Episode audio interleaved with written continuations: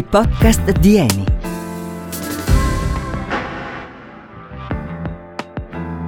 Futuro delle rinnovabili tra scienza e ambizioni.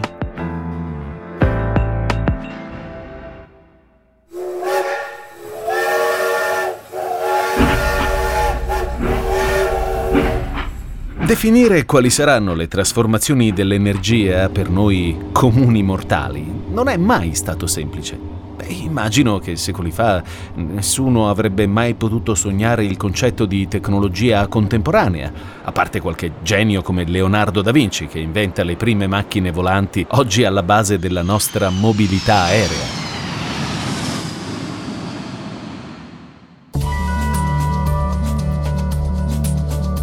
Questo perché l'energia è prima ancora che applicazione scientifica, figlia di pensieri, di tempi. E ogni tempo, incluso il nostro, per quanto possa essere anticipato da menti illustri e visionarie, ha bisogno di persone che agiscono nella contemporaneità, nel momento specifico in cui le cose accadono, per preparare il terreno a quello che ci sarà dopo.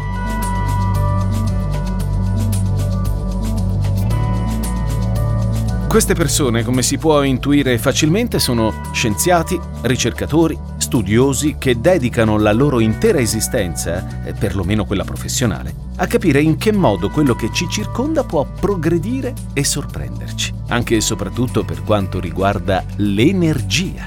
Energia che per anni abbiamo prodotto bruciando combustibili fossili e sviluppando nell'atmosfera tanta, tanta CO2 che ha inquinato il pianeta e ha contribuito a scaldarlo, quella che vi raccontiamo oggi è l'energia pulita, quella che si ottiene senza ricorrere ai combustibili fossili, ma attraverso fonti che vediamo quando solleviamo la testa verso il cielo, per esempio.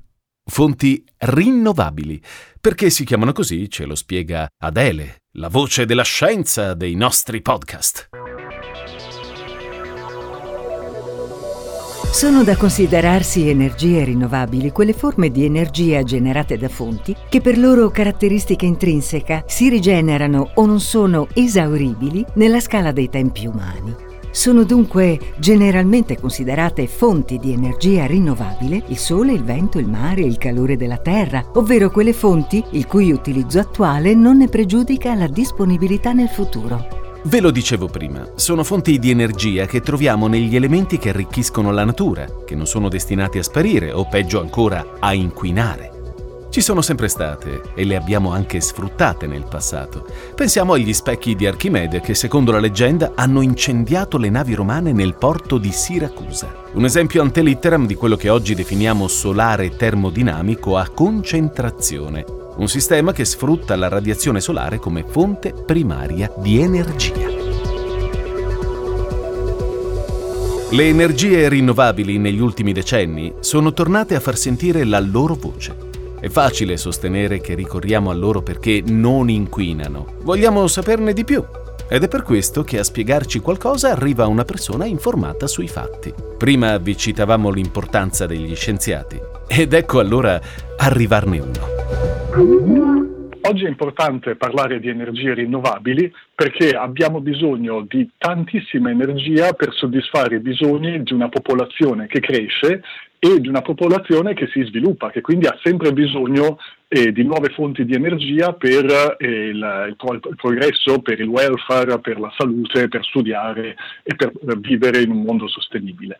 Per questo motivo non possiamo più contare esclusivamente sulle energie fossili, mm, carbone, petrolio e gas, ma dobbiamo trovare anche altri tipi di energia.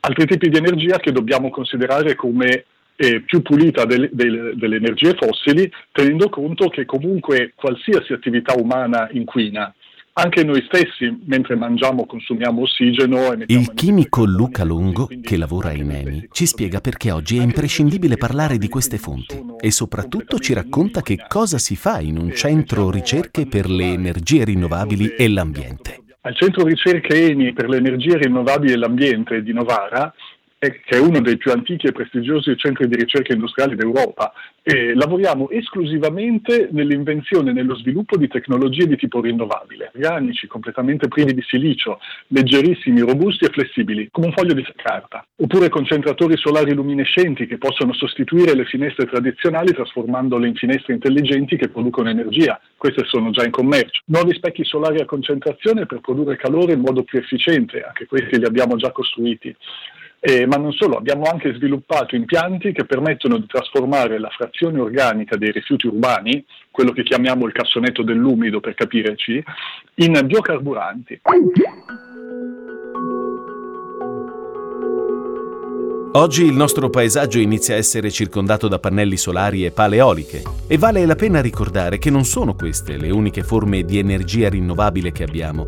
Ci sono per esempio i sistemi che catturano l'energia prodotta dalle onde o le biomasse. Queste ultime sono L'energia da biomassa è l'energia che deriva dalla materia organica e quindi da piante e animali. La biomassa in forma di piante, alberi, erba, foglie, alghe, letame e rifiuti animali può essere una grande fonte principalmente per la produzione di combustibili alternativi che possono essere utilizzati per sostituire i combustibili fossili.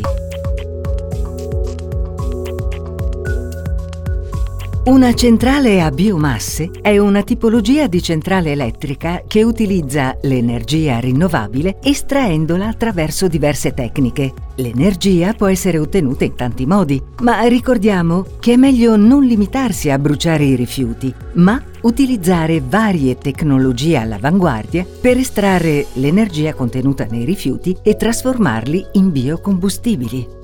Insomma, impianti energetici caricati dalla materia organica al centro di una crescita importante.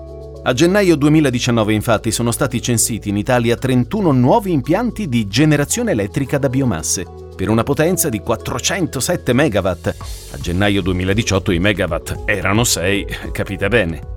Questa è una delle tante fotografie che testimoniano lo stato di salute delle rinnovabili nel nostro paese. Secondo il rapporto IREX pubblicato da Altesis, società specializzata nello studio del settore delle fonti rinnovabili, nel 2018 le imprese italiane hanno avviato 178 nuovi investimenti nel settore per una potenza complessiva di 10.800 MW e un impegno di 11,3 miliardi di euro.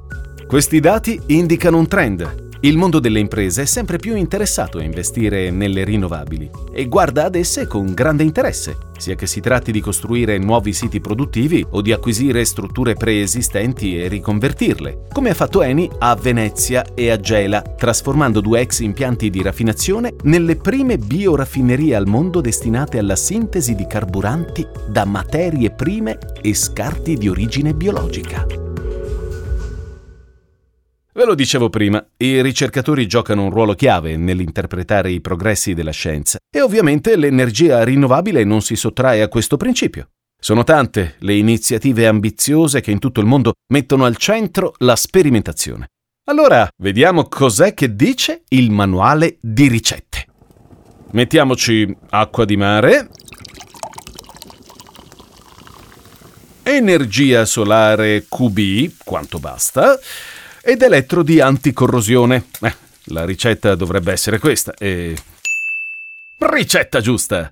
Abbiamo ottenuto un combustibile a idrogeno dall'acqua di mare.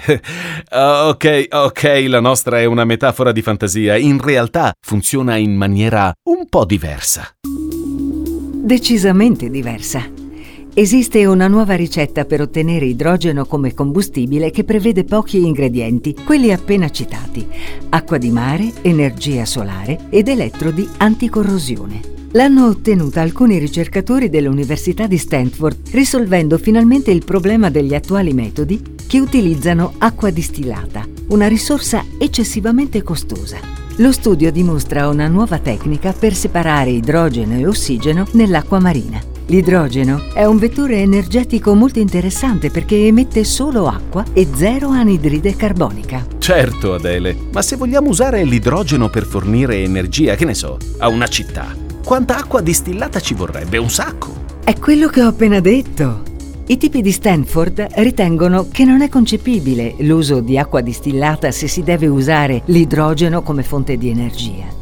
E allora questi ricercatori hanno progettato un dispositivo alimentato dall'energia solare che ha prodotto idrogeno e ossigeno grazie all'acqua prelevata dalla baia di San Francisco, eguagliando le prestazioni degli altri dispositivi, quelli che usano acqua distillata. L'esempio di Stanford che Adele ci ha appena raccontato è soltanto uno dei tanti modi con cui gli scienziati si stanno impegnando per garantire un futuro alle rinnovabili. E in effetti questo futuro pare essere abbastanza roseo. La sezione di finance energetica della multinazionale Bloomberg, Bloomberg New Energy Finance, ha pubblicato un report che si chiama New Energy Outlook, dedicato a tutto quello che ci dobbiamo aspettare dalle energie rinnovabili nel 2050. Questo rapporto prevede 11.500 miliardi di dollari di investimento, con l'energia solare e quella eolica sulle quali si concentrerà la maggior parte delle risorse. E colpisce leggere come la fonte più penalizzata sarà il carbone. Attualmente copre circa un terzo di tutta la capacità installata a livello mondiale, mentre nel 2050 la sua quota crollerà al 5%. Interessante. Continuiamo la nostra storia. Se vi ricordate, a inizio episodio vi abbiamo promesso che avremmo parlato di scienziati. Le energie rinnovabili ci crediamo molto perché per noi è fondamentale realizzare soluzioni energetiche innovative a basso impatto ambientale e eh, inoltre ne promuoviamo lo sviluppo supportandone la diffusione nei paesi dove siamo presenti. Michela Bellettato, RD Scientist Eni, ci spiega perché l'azienda crede tanto nell'investimento sulle energie rinnovabili, con quali sforzi e soprattutto con quali obiettivi. Ehm, l'impegno crescente nelle rinnovabili è tra l'altro è uno dei pilastri del nostro percorso di decarbonizzazione per contrastare il cambiamento climatico. E, ehm, ed è un percorso che si snoda attraverso varie tappe eh, tra cui il miglioramento dell'efficienza energetica delle nostre attività, ma non solo, anche il contrasto alla deforestazione, la valorizzazione del gas naturale come risorsa meno inquinante, la cattura e l'utilizzo della, dell'anidride carbonica per ottenere prodotti utili e la transizione dall'economia da lineare a circolare per ridurre al massimo gli sprechi. Spesso sentiamo parlare di futuro delle rinnovabili, di come contribuiscono a limitare l'inquinamento del pianeta. È interessante capire cosa ne pensa una ricercatrice che è sì una professionista, ma è perfettamente connessa al tempo in cui vive. Le fonti rinnovabili, eh, una volta consumate, si ripristinano in tempi umani, quindi sono, eh, si può dire, virtualmente infinite. Eh, e inoltre molte di loro producono energia pulita, come ad esempio il sole, il vento, le onde, le maree. E mh, siamo entrati eh, in questo momento in un periodo di transizione che ci porterà verso questo, cioè verso un mix energetico sostenibile e eh, per affrontare questa, questa, transizione è necessario eh, promuovere il gas naturale come fonte energetica a basso impatto ambientale e parallelamente eh, continuare a investire in progetti di ricerca e industriali nelle energie rinnovabili. Con le parole di Michela Bellettato arriviamo alla fine di un'altra delle grandi storie dell'energia Oggi vi abbiamo parlato di scienziati, di esperimenti e di quanto le energie rinnovabili siano importanti per il nostro futuro. Avete ascoltato i podcast di Eni, progetto radiofonico e adattamento a cura di Cast 4. Scarica la collezione completa sul sito eni.com.